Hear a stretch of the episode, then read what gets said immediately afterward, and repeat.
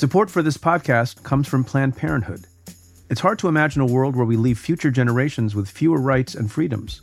Since the Supreme Court's decision to overturn Roe v. Wade, politicians in nearly every state have introduced bills aimed at blocking people from getting the essential sexual and reproductive care they need, including abortion.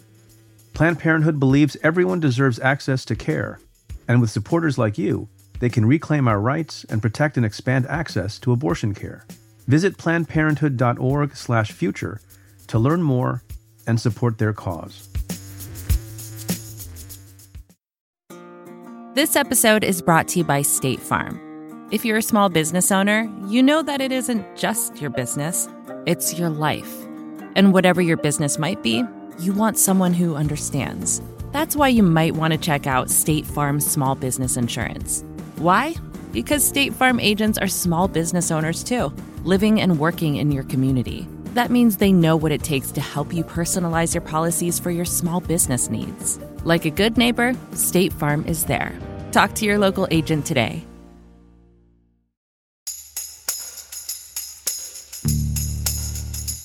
From Cafe and the Vox Media Podcast Network, this is Stay Tuned in Brief. I'm Preet Bharara. The Supreme Court recently agreed to hear a case about whether a city in Oregon can ban homeless people from camping and sleeping on public property.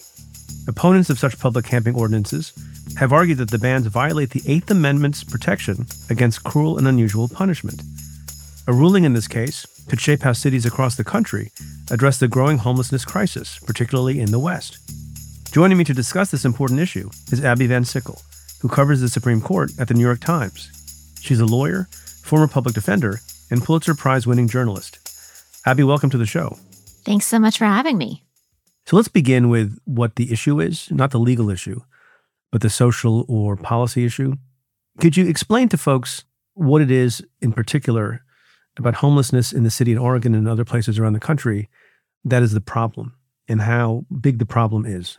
Well, that's it's quite a big question, uh, but that's the only for, kind we ask here on Stay thanks, Tuned. thank you for starting with an easy one. Well, so for Grants Pass, Oregon, which is where this case comes from, the issue really revolves around whether people who are unhoused can sleep on city property, and that is, you know, it's it's somewhat of a narrow issue when you think about it at first, but actually when you start to see how many people have waited on this case, you have the governor of California, you have leaders from both, you know, more liberal and conservative cities throughout the West it really speaks to the larger issues going on here, which is cities and states wrestling with how to handle and how to respond to crisis of homelessness um, that is, you know, it's throughout the country, but maybe and um, perhaps importantly here, particularly visible in Western states. Can you give us a sense of how many people are homeless in California or in this town in Oregon? I think people people just have an anecdotal sense of how big the mm-hmm. problem is and is it growing? You know what what I can say about that is from the legal briefs in Grants Pass, there's sort of a wide range. I've seen a number from 50 to around 600 people who are they call them involuntarily homeless. So they don't have a place to live in Grants Pass. And, you know, the city has argued that that number has increased over time. Uh, in California, which is which is home to uh, the majority of people who are you know homeless throughout the country. Um, I think a specific number is a bit hard to come by, um, but it's more than hundred thousand people. So I guess a, a pragmatic question before we delve deeper into the legal question is: if you're a person who doesn't have a home, you're unhoused, and there are not enough shelter beds for you, and you are swept off of uh, the street in the way that people want to do in this case. Uh, you're not allowed to sleep in a tent. What are your options? Where are you supposed to go? You know, the, the plaintiffs in Grants Pass sort of lay this out in the case. And in Grants Pass, they have an overlapping group of city ordinances. And that means, in, in a practical sense, that if you are ticketed and then, you know, return to the park or return to the public space, you can face criminal penalties. You can go to jail you know, the city has been accused of giving people bus tickets to just leave town and go somewhere else. Um, at least one of the plaintiffs says that he he sleeps in his truck and that he has been forced to just move to different land that is not, uh, you know, that's county land or that's Bureau of Land Management land instead of the city land. So people are are saying they don't actually have an option. It's not like there's a place for them to go. It just seems very peculiar when you hear, putting aside the legal issue for a moment, someone doesn't have a home, there's not enough shelter beds, you can't sleep in a tent, but the option you have is housing uh, behind bars because that is housing, you know, I guess in a, in a manner of speaking. And I guess a question that, that people in the public might have is how can it be that there's money for jails for this purpose, but not money for beds? You know, that's that's another question where, you know, I don't I don't have an easy answer for that. It's Governor Newsom brings this up in his in his filing, which is that he sees this as, you know, there's a long-term issue where cities and states are trying to build housing, to find housing and create it, but that he's arguing in the short term, cities should have the flexibility to figure out, you know, what to do if there are encampments or immediate health threats. And, you know, just to push back on that a bit, the plaintiffs argue that this is not about encampments. This is not about, you know, enormous areas where there are quasi permanent settlements of people this is about somebody who has a pillow and a blanket and wants to sleep, and they don't have any housing or place to go. And so they are sleeping in a public park, and they are not allowed to do that. Yeah. I want to talk about the legal issue here because it's quite interesting. So, the Eighth Amendment is something that people may be familiar with. I'll read it. It's very short, it's one of the shorter amendments.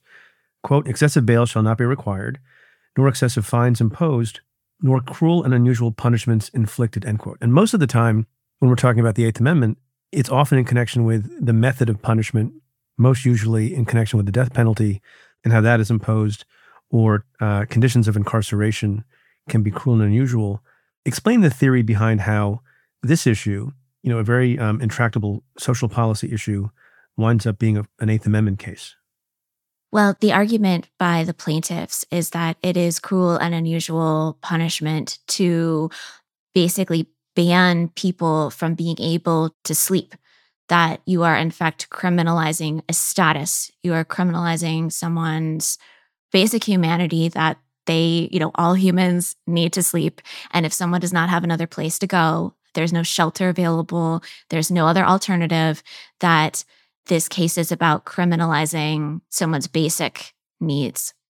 In the argument, so there's this general understanding in the law that you punish conduct, not status, right? That's right. And so the argument here is I guess the status would be unhoused. And I would presume that the other side would say, no, it's conduct, which is sleeping in a public place where you're forbidden to sleep. How do you think those arguments shake out with the court and how might they shake out with the Supreme Court? You know, there are there are some cases that that are repeatedly cited in the briefs about that very issue about criminalizing status. That there's a case, I think it's from 1962. Um, it's a case coming out of California about um, somebody who is addicted to drugs, and that the status of being someone who's addicted is not what can be punished.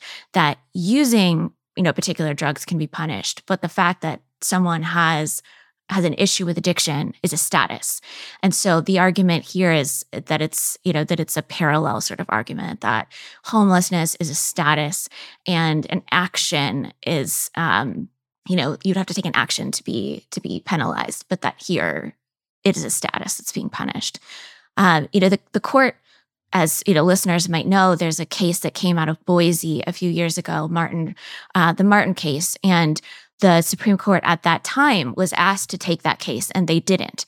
Um, and it's really, you know, it's quite a similar case. It's it's slightly different. Those were criminal uh, penalties, and these are civil fines that could lead to criminal penalties. But it's getting at the same. We're talking about the same issues here, and you know, the court they've taken this case. So, uh, so what do you think that means? Do you think did they take it to side with the city or to side with the the homeless plaintiffs? You know, it's always a little dangerous to to say exactly what the court is going to do, but right? It's just, it's just, you and me. How's it going to go? you know, I I don't know. Um, I think that that it is relevant that they did not take up this similar issue before, and they are now, and well, that new court, right? There's new members. It's a new court and a decidedly conservative court. And in this case, you also had all these amicus um, sort of clamoring for them to take the case. And those amicus came from sort of across the political spectrum and on the side of asking the court to overturn the underlying decision and side with Grants Pass um, that this is not cruel and unusual. What's sort of interesting about this politically is, you know, you talked about the court being conservative, and it's not 100% clear to me that one's political ideology or, or partisan identity determines what they think about this issue, right? In fact, Gavin Newsom, I believe he's a liberal Democrat. Tell us what his position is on this. So, his position in his briefing, uh, he says that he doesn't disagree with sort of the narrow holding from that Boise case, um, but that he thinks it's been misapplied by lower courts into this broad, sweeping sort of view that cities and states cannot cannot respond to homeless encampments and to homelessness by you know citing or taking people into custody um, if there's an immediate threat or immediate uh, health concern. So he is he's not totally agreeing, right? But he, uh, but just but as a general matter, he is taking the side, generally speaking, of the city and in upholding their right to sweep these homeless people off the streets, which is not normally would be considered the progressive position, right? Right. That's the side that he's come in on. That's one of the reasons why I think this case is so interesting is that it's not, um, you know, we see a lot of cases at the court where there's sort of clear ideological divides and you could sort of predict who's coming in on what side. In this case, has scrambled that a bit. And do you think it'll be scrambled on the Supreme Court as well? Or will those camps sort of hold up in the normal and traditional way? I don't know. You know, I think it's I think it's hard to say. I'm seeing a lot of sort of repetition in the briefs from the cities and and those who you know agree with the city that the court needs to look at the history and traditions. So they're definitely signaling to the conservatives a textualist kind of argument. Um, but I don't know if I don't know if that's going to fly with the court. Let's talk about what happens if the court goes one way or another. If the court sides with the city, what is that going to mean as a practical matter on the ground for the unhoused people in Oregon and elsewhere? So the advocates I've talked with about homelessness say that it's just going to mean sort of more of the same, allowing crackdowns against people who are unhoused, who don't have any other options, that it sort of gives a green light to cities to say, you know, you can't be anywhere on public property and um, and you have to, you know, pick up and, and go elsewhere. And what about in the other direction? If the court uh, doesn't side with the city and declares that these policies in the statute violates the Eighth Amendment, what does that mean for cities like that one in Oregon and other places? Well, the cities are claiming that that's going to mean that their hands are tied to respond to the homelessness crisis in terms of clearing encampments, uh, making sure that places, you know, they repeatedly talk about playgrounds and public parks and people's ability to, you know, to go and feel safe in public areas. And that a ruling by the court um, in support of the plaintiffs here, in support of the people who are homeless, would, you know, mean yet another sort of tool for cities to try to wrestle with this ongoing crisis would be taken away from them. You've investigated and written about and explored the issue of, of the homelessness crisis for some time. In your experience, what has been sort of the arc, if there is any, in public consensus over the issue, how to solve the issue, the ways that are not good for solving the issue? Is there any trend line? You know, it's it's complicated. There's not a clear trend line, but one thing I would say is that, at least from the West Coast and California in particular, that there does seem to have been a shift in public pressure, um, particularly on, you know, on Governor Newsom from the more liberal constituents to address the crisis, you know, to do something about it. I've seen that shift, you know, in the last few years, um, more support for trying to, you know, to limit encampments, especially in California. I noticed it around, you know, the issue of wildfires or fires in encampments um, as people became increasingly concerned about those issues and noticed more and more, you know, visible signs of homelessness. Are there any other policies aside from the issue we've been discussing as a legal matter that you think are gaining traction in various places in the country for the you know the creation of low cost housing, or housing vouchers or you know any other housing policy that bears on this question that you think is worth further discussion and understanding? You know, I would I would just note that housing is something that seems like such a clear underlying issue in this case although it is obviously it's not the issue at all before the court. It is not you know it's it's not in the eighth amendment analysis. Housing is really i think at the heart of this whole case. One of the sort of conservative groups that's weighed in on this their brief is really entirely focused on housing and that this is a housing issue. Why is there not, you know, more housing? Can we not do this more quickly? Um, are there, you know, not sort of alternatives for for ways of creating places for people to be housed? Because that ultimately, uh, you know, if you're in Grants Pass and you don't have a place to live, what is the solution? Uh, the solution of you know sending someone to jail for a few days there are clear arguments about why that is not a long term solution to helping people have a reliable place to stay. Yeah. Have you had a conversation with somebody who's in this predicament who doesn't have a home that has struck you and that you think about? I was talking with someone a couple of days ago, um, an advocate, about the people who would be affected by this, who are not, you know, individuals uh, you know, struggling with some kind of addiction, that that view is a really narrow view of who's affected in Grants Pass and elsewhere. That there are families who are, you know, living in their cars with children, trying to find um, an affordable place to stay with very few options. And I think that's one of the things that has really struck me about reporting on this case is that it's not just one type of experience, you know, for people who don't have a place to live, that it's senior citizens and families and, you know, a wide array of people who have been priced out of reliable housing, um, especially in the West Coast. So you didn't want to predict how the Supreme Court will rule, which I respect. Can you give us an indication of when we can expect a ruling in either direction from the Supreme Court? So it, it's looking like, you know, this is one of the last cases that they have selected for this term. And we never know exactly when a decision's going to come down. They haven't had oral argument yet in this case, but it'll, you know, it'll be likely by the end of June. Abbie VanSickle of the New York Times, thanks for focusing on this issue. And depending on what happens, maybe we can have a follow up conversation. I look forward to it. Thank you so much for having me. Thank you. For more analysis of legal and political issues making the headlines, become a member of the Cafe Insider. Members get access to exclusive content, including the weekly podcast I host with former U.S. Attorney Joyce Vance. Head to cafe.com slash insider to sign up for a trial. That's cafe.com slash insider.